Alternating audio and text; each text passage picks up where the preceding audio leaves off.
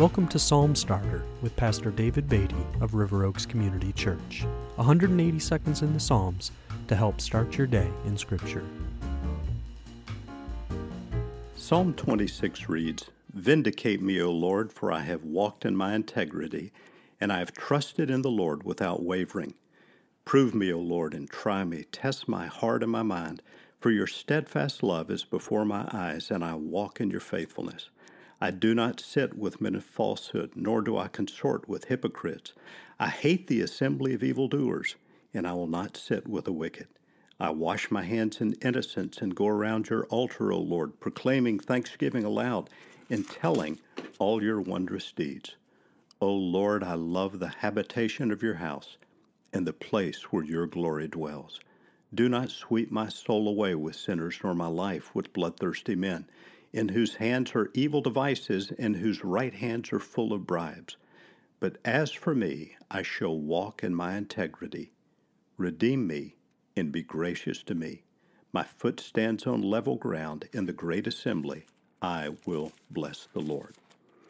Here in Psalm 26, it seems that King David is seeking for God to vindicate him, that is, to show David to be blameless, probably in light of the fact that David's enemies were uh, pursuing him, making false claims about him. And so David uh, expresses in the psalm, uh, I have trusted in the Lord without wavering. I do not sit with men of falsehood. I don't consort with hypocrites. I hate the assembly of evildoers, and I wash my hands in innocence.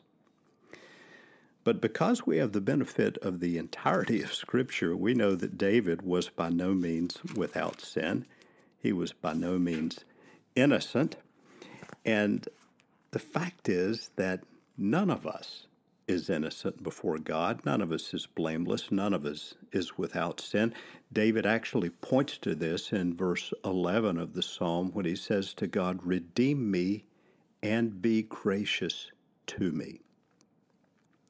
Fortunately for King David and for each of us, there is a Redeemer.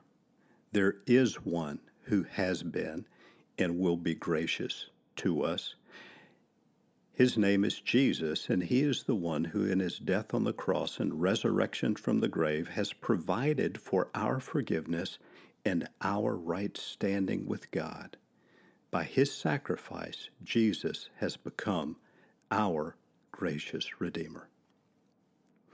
As we reflect on the fact that God has freely given us in Christ not only forgiveness of sins, but right standing with Himself, how can we express our gratitude for God's gracious gift today?